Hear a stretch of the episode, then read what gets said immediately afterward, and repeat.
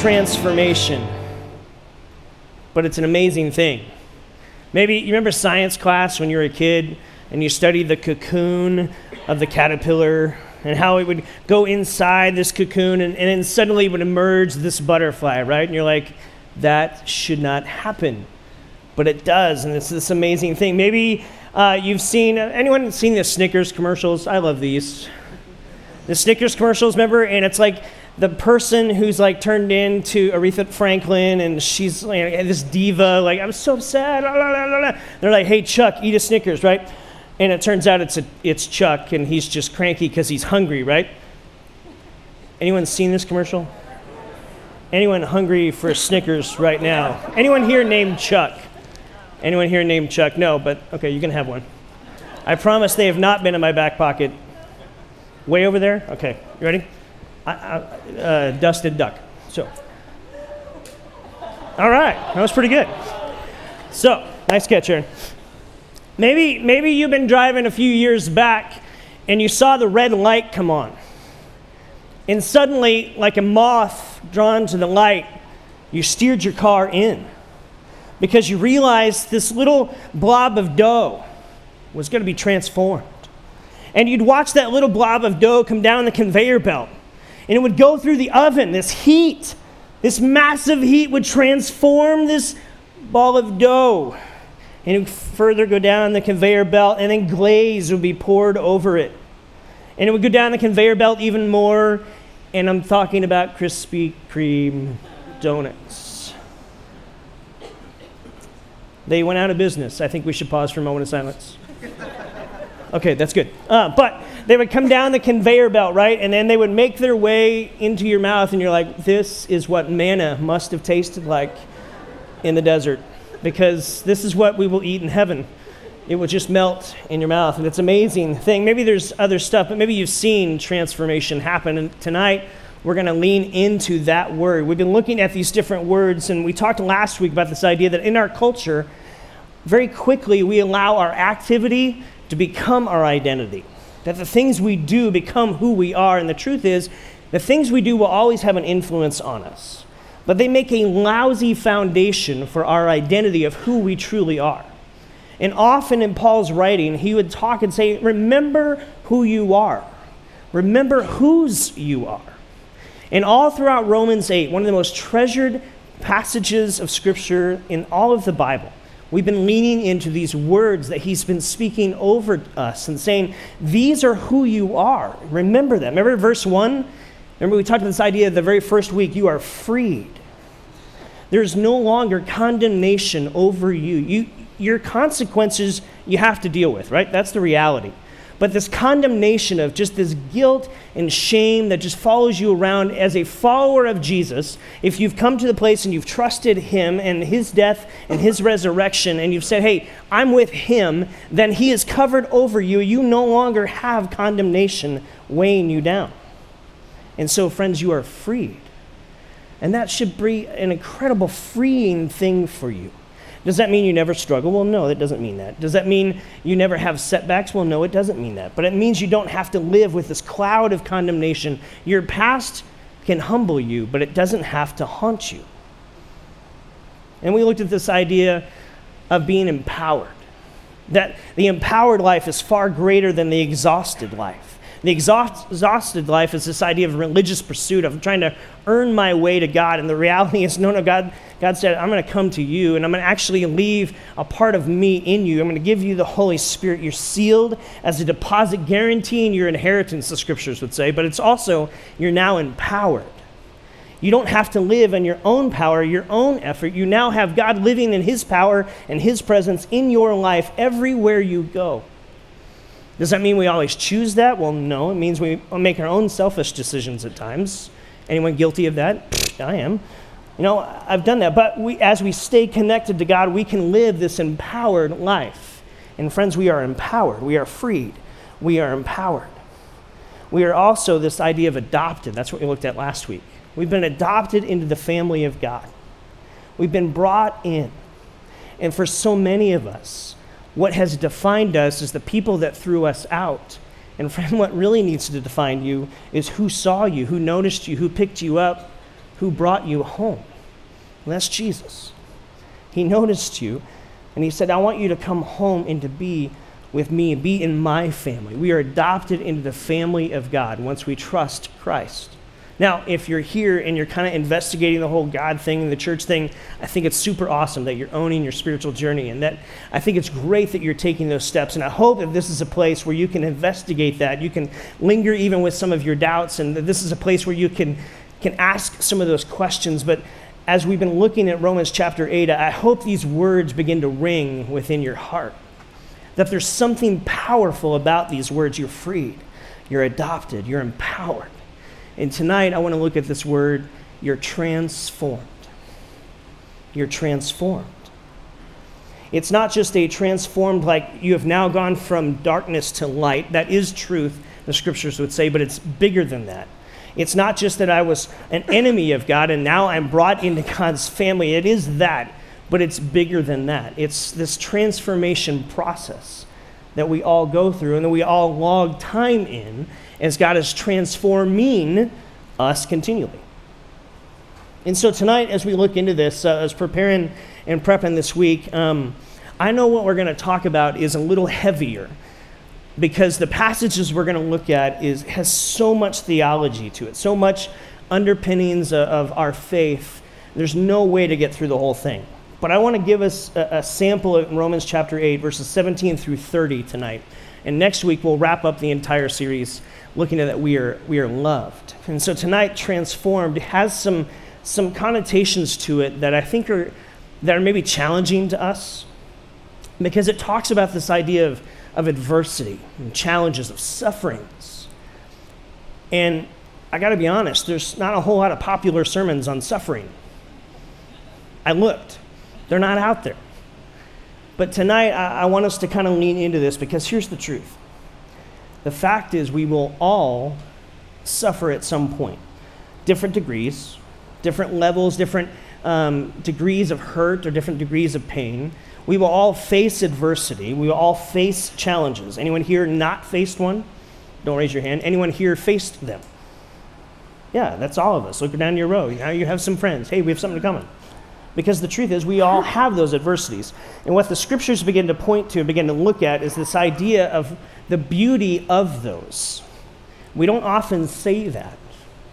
That adversity and challenge is a beautiful thing, but actually, I want you to see tonight that maybe it is, that God's in the midst of those working his way. And so, as we lean into this, as we kind of go on a journey with this, I hope that the Holy Spirit would just kind of stir your heart where you're at. And so, if you have your Bibles, look with me. Verse 17, this is where we left off last week. We talked about, okay, we're adopted into, we're God's kids, we're adopted, we're brought into his family. We call him Abba Father, which is Aramaic for daddy. It's this intimate term. It's not like this, it's respectful, but it's intimate in this way. We get to call God our daddy, our heavenly daddy. And for some of you, maybe this is just part of the journey of God reframing what daddy really is and what it's like. And here, verse 17, here's what it says.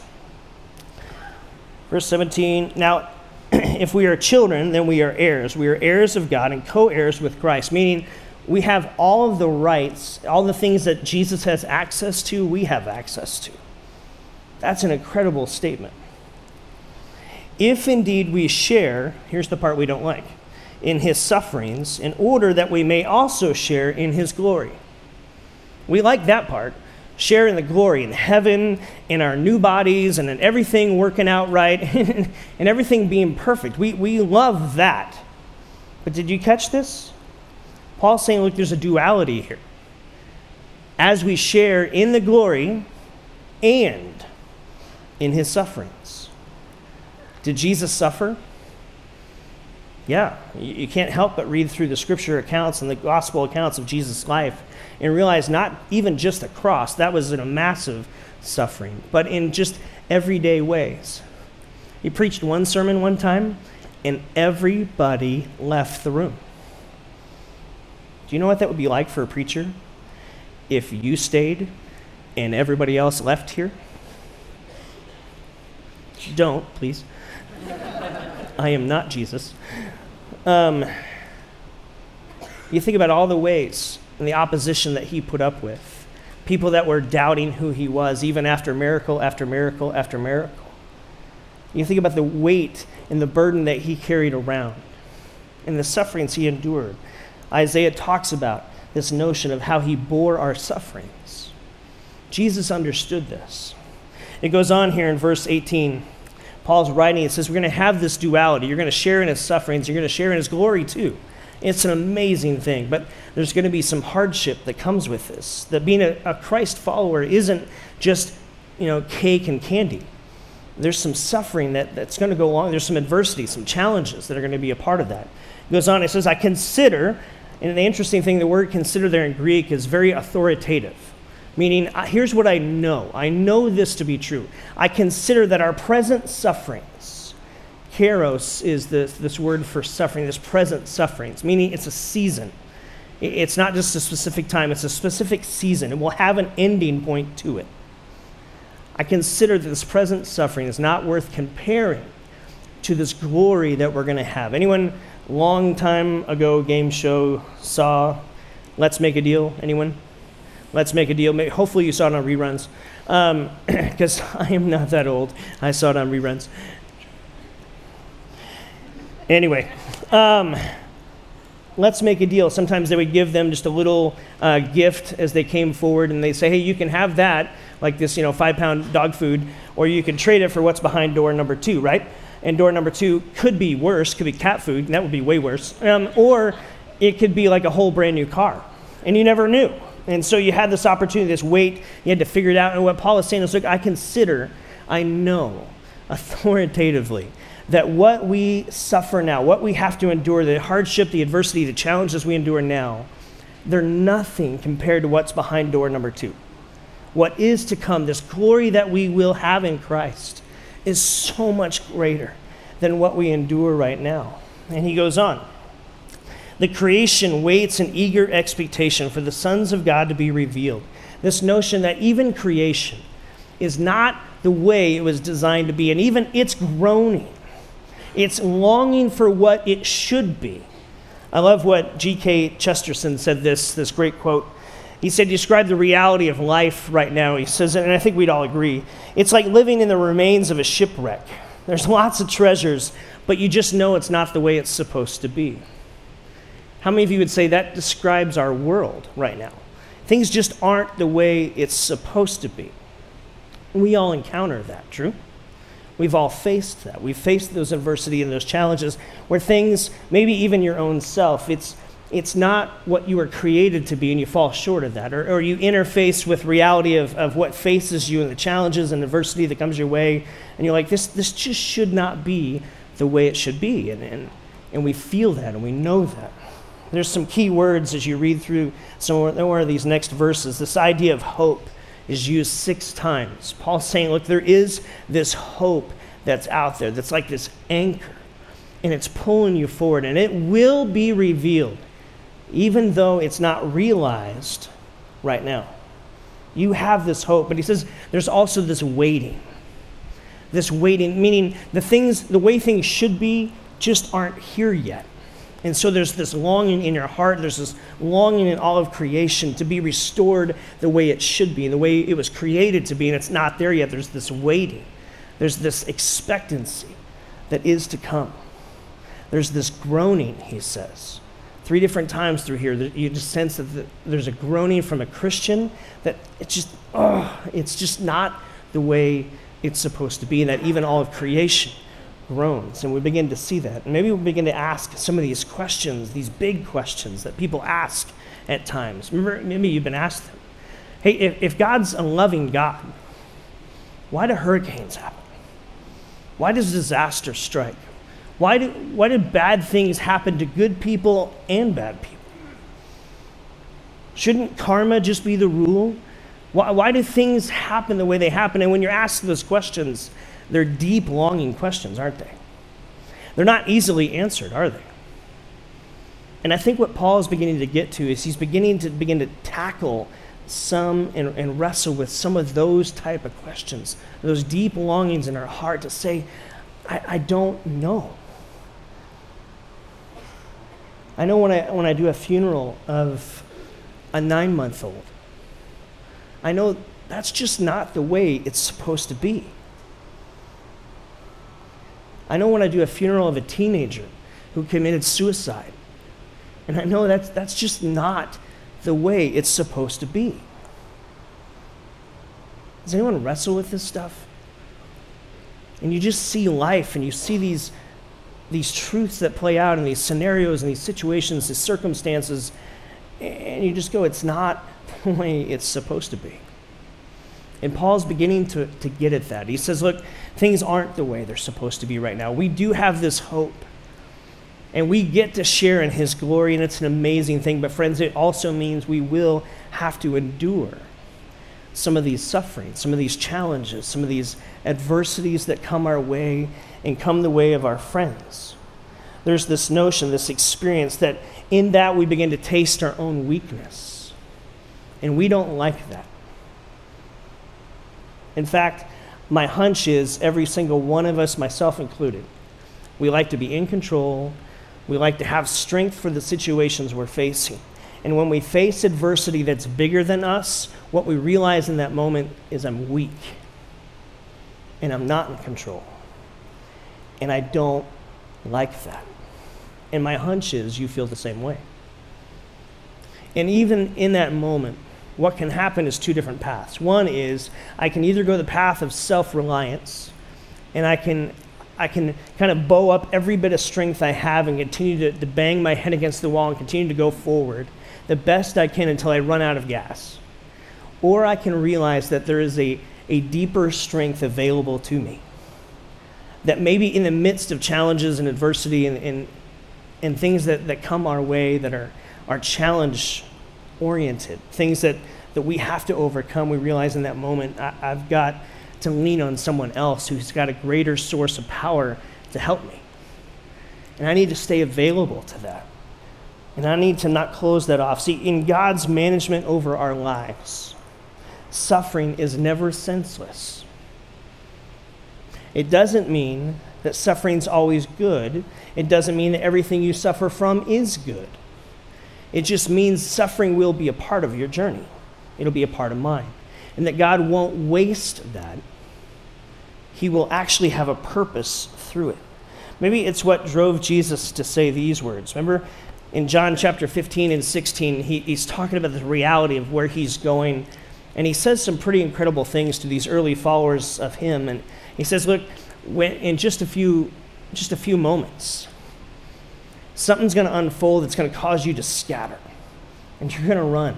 And after this whole thing is going to go down with this death and resurrection thing, and I know you don't fully understand it yet, but you have to know coming in the near future, they're going to persecute you because they don't like me, they're not going to like you at times. And Jesus says, people who associate with me and who follow me are going to actually face some great challenges that maybe they're not even aware of. He says, I'm the vine, you're the branches. You, you stay attached to me. See, if this world hates you, keep in mind, well, it hated me first. And he starts going over all this list you can read through John 15 and into John 16. He says, I have told you all these things so you will not go astray. They will put you out of the synagogue, they will kill you. Imagine being one of the early followers of Jesus going, Hey, whoa, whoa, whoa, time out. I don't remember signing up for this. And Jesus is saying, No, challenges are coming. And then you get to the very last verse of chapter 16. He says this I've told you these things so that in me you may have peace. In this world you will have what? Trouble. We could quote a song here. You will have trouble, trouble, trouble. Okay. You will have trouble in this world, but take heart. I've overcome this world. You need to stay anchored to me because I've overcome this world. Don't let yourself be taken away and see what they need to find is they needed to trust in Jesus because their circumstances were always continually going to be challenging and changing. They needed to trust in their Creator because He's the same yesterday, today, and forever, right? So He stays the same. Circumstances change, challenges will come and go, adversity will come and go. But you need to stay anchored to me. That's what He's teaching them. That a faith built on pleasant circumstances will crumble. when those circumstances fade and challenges come their way. At the first sign of adversity, they'll crack.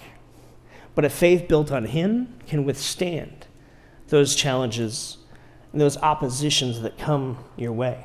We don't like challenges, we don't like adversity, and we sometimes even try to rescue ourselves and rescue others. There was a psychologist by his name is Jonathan Haidt, and he did a hypothetical exercise where he said, uh, if I gave you, like, if you're a parent and, and you have kids and you love your kids, and, and if you said, Look, I'm going to give you a script of your kid's life.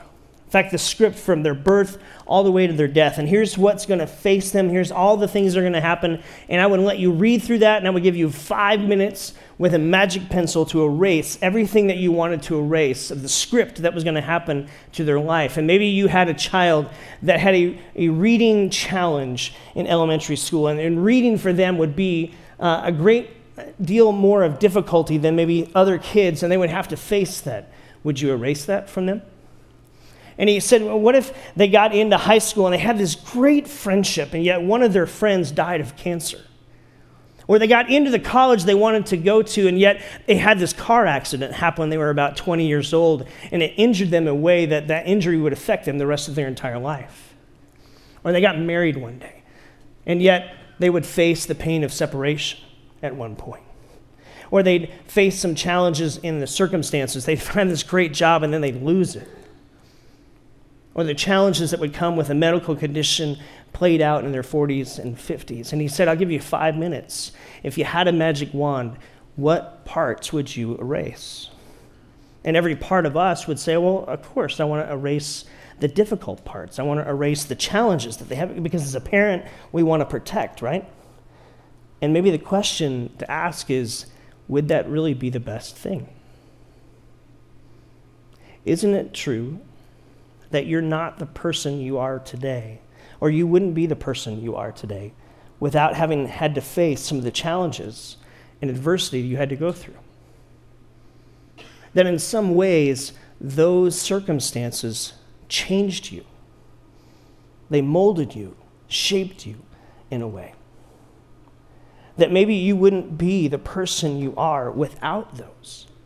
And that maybe adversity and challenge and difficulties are a part of what God wants to use to shape us? Is it possible that we actually need those things?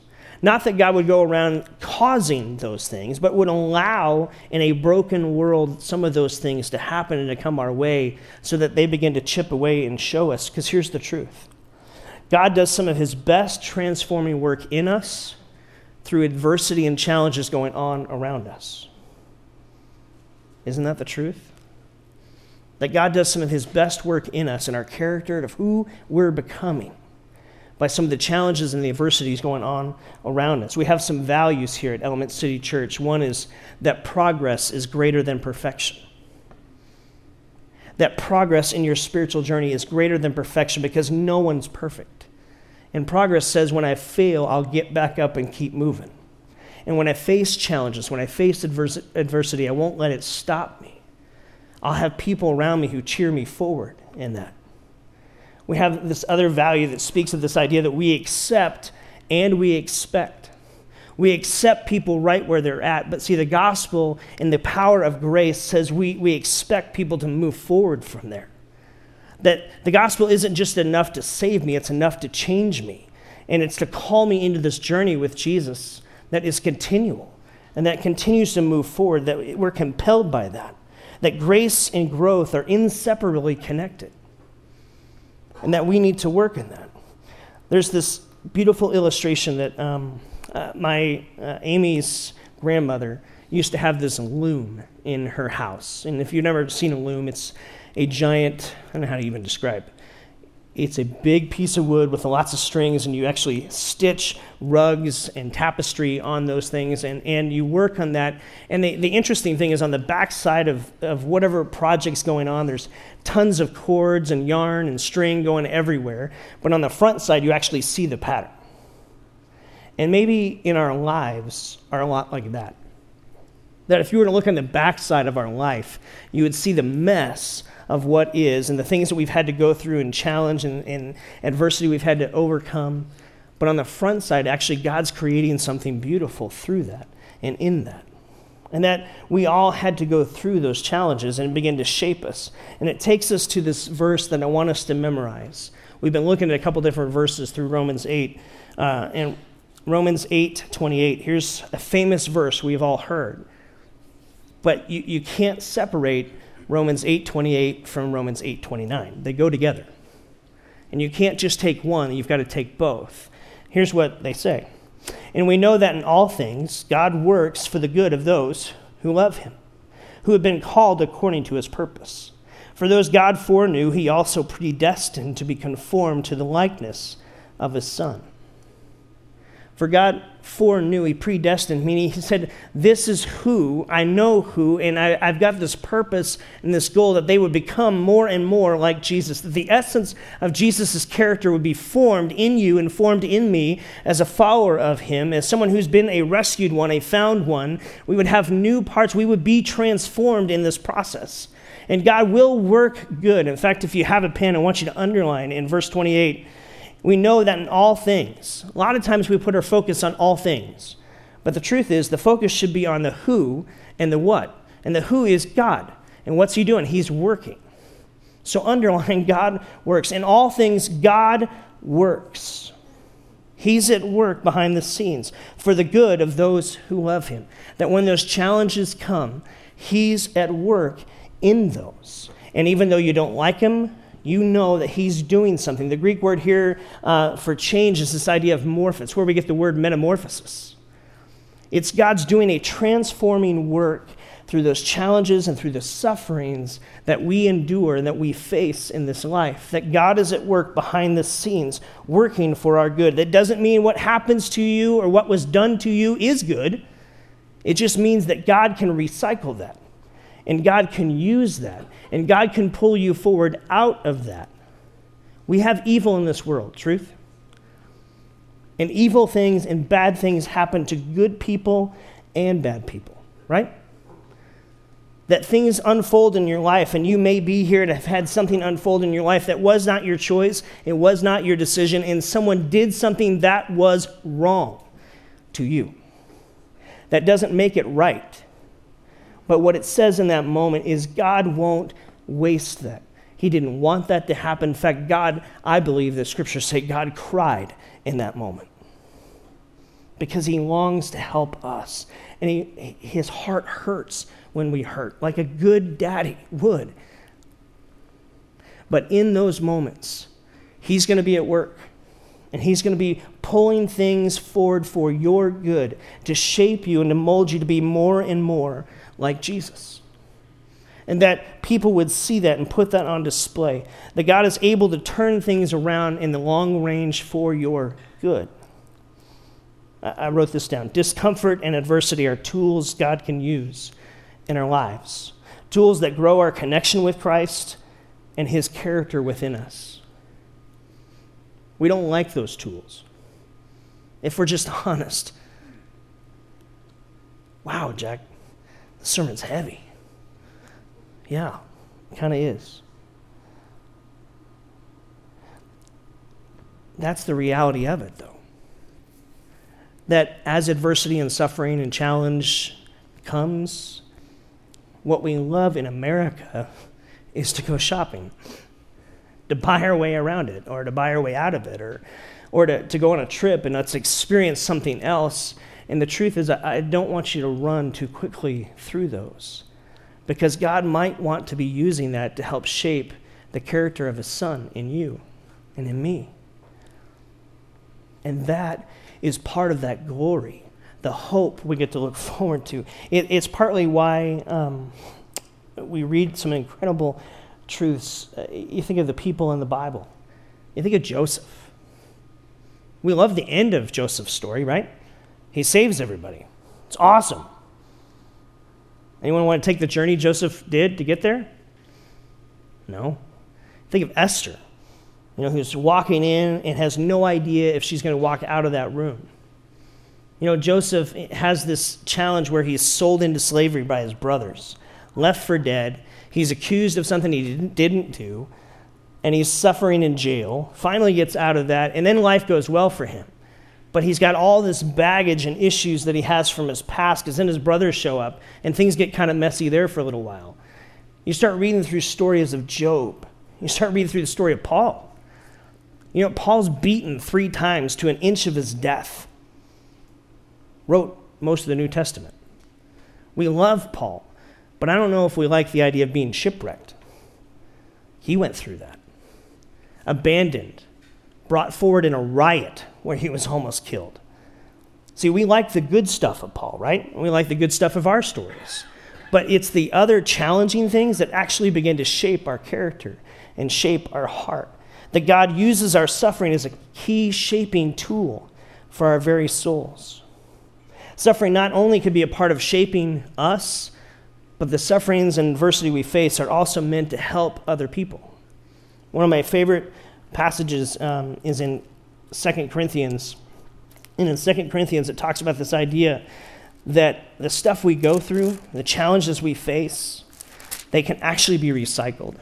I love the fact that God recycles things that he, he looks at stuff and he says, Look, I know you went through this hardship, but can I just read you about this? I love that God declares himself the Father of all compassion. That he says, I want to be known as the God of all compassion. He says things like this Praise be to God and Father of our Lord Jesus Christ, this is Paul writing.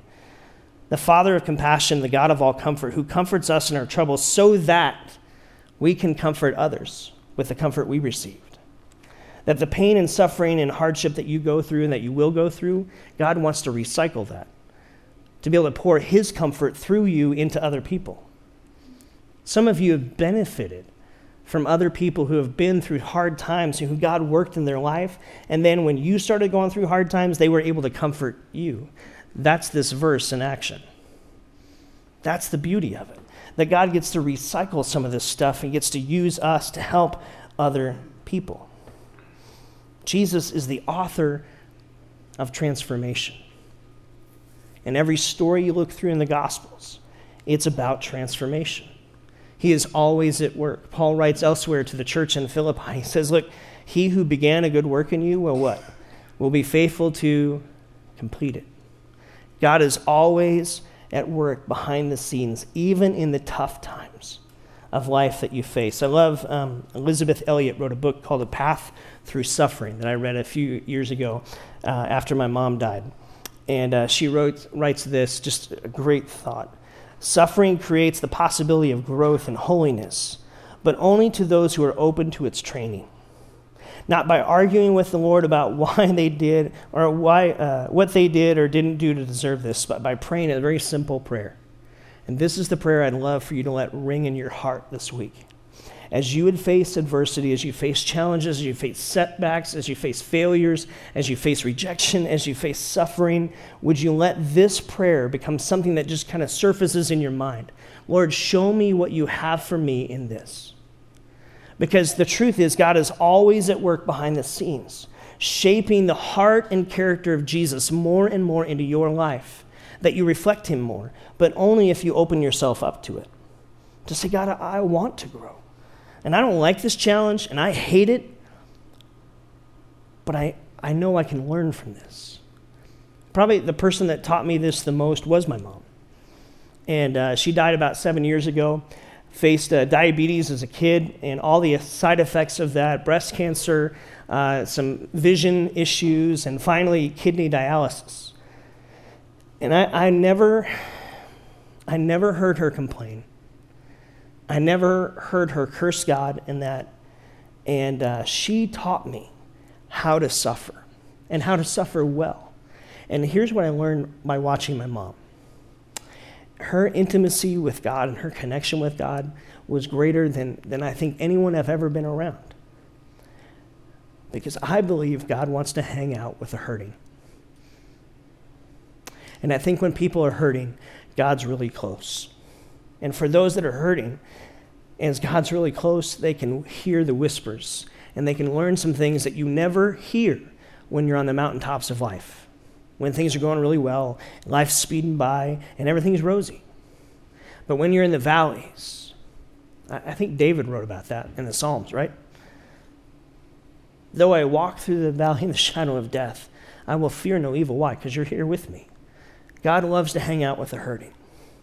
And in those moments, we can learn something and we can have our character etched more and more. See, I wrote this down in uh, James. It talks about consider it pure joy, my brothers, when you face trials of many kind.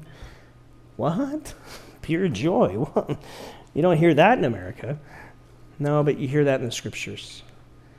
Because God's saying, look, consider it pure joy when you face these trials because you know that the testing of your faith will produce something, something better. This is what I wrote. A life of faith is forged through the crucible of sufferings and adversity. It does not just fall into place comfortably. That a life of faith, and I think all of us here would say, I, I, I desire a life of faith. I want to live a life of faith. And, and I would say, well, that's not going to happen comfortably. There's going to be some challenges along the way. But for those who open themselves up to that, who maybe say a simple prayer like Elisabeth Elliot said Lord, show me what you have for me in this. Let me see you more clearly. Let me hear your whispers. Let me learn, shape my character of who I am and who I'm becoming. There's this incredible reality that those who begin to pray that prayer begin to see God and sense God and know God in greater ways. So maybe that final prayer, just give it to you again. This is what Elisabeth Elliot said Lord, show me what you have for me in this. That as you face challenges, as you face adversity, as you face suffering, that you just say that simple prayer Lord, show me what you have for me in this. Because what Paul is saying here is that there is a purpose to the sufferings that you, will, you and I will go through. Doesn't mean that it doesn't make them right, doesn't make it perfect, doesn't make that it should be, doesn't mean that God created that. It just means God's going to use it. Because sometimes those are his greatest tools to begin to shape his purpose. What's his purpose? That we might reflect more and more Jesus to the world around us. And so here's what I'd love to do I'd love to pray over you. And then uh, we're going to continue on in worship. We're going to uh, observe communion. If you're kind of new, this is how we do it. We have communion stations around the room, and you'll be welcome to be a part of that. You don't have to, but if you want to take a moment to remember what Jesus did for you, the way he suffered on your behalf, Jesus didn't suffer so that you wouldn't have to suffer. He suffered so that we would know how to suffer, and we would know how he begins to shape us, that we might endure. And I would love to pray just over you, and here's what I want to invite you to that if you're here tonight and you've been facing some adversity, some great challenge, some, some sufferings of your own life, and you'd love to have some people pray over you, uh, we would love to do that tonight. In fact, we're going to have a couple of us outside. So during these next couple of songs, I just invite you, if you want, uh, you're welcome to come out. We would love just to, to say a prayer over you and pray with you in that moment, and then you can slip right back in here. You don't have to, but if that's you, you're welcome to. We'd love to pray for you. It's just a, a prayer team here. We'd love to just cover you in prayer and support you encourage you.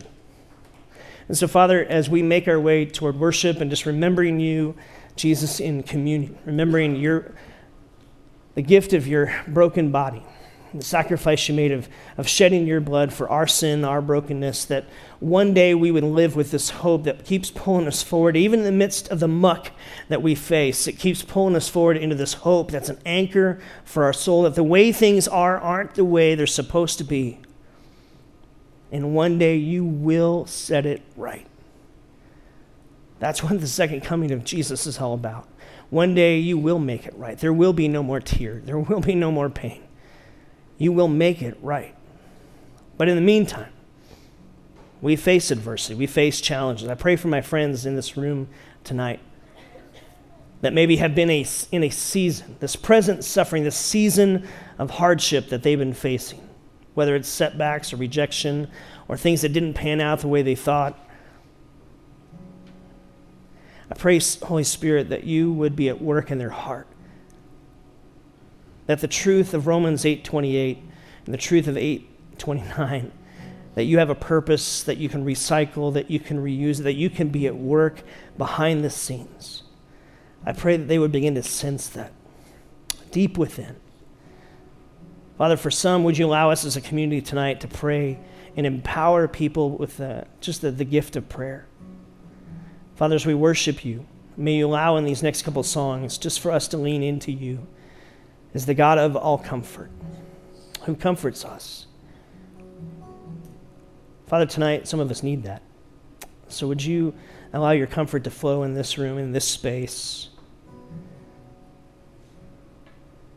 Or would you have your way in these next few moments as we just linger, knowing that people who have lingered with you are changed? God, I pray for my friends. Would your comfort reign here tonight? Would you be at work? Would you help us to be a community that knows how to suffer and learn through it and shines a bright light of hope in the midst of it?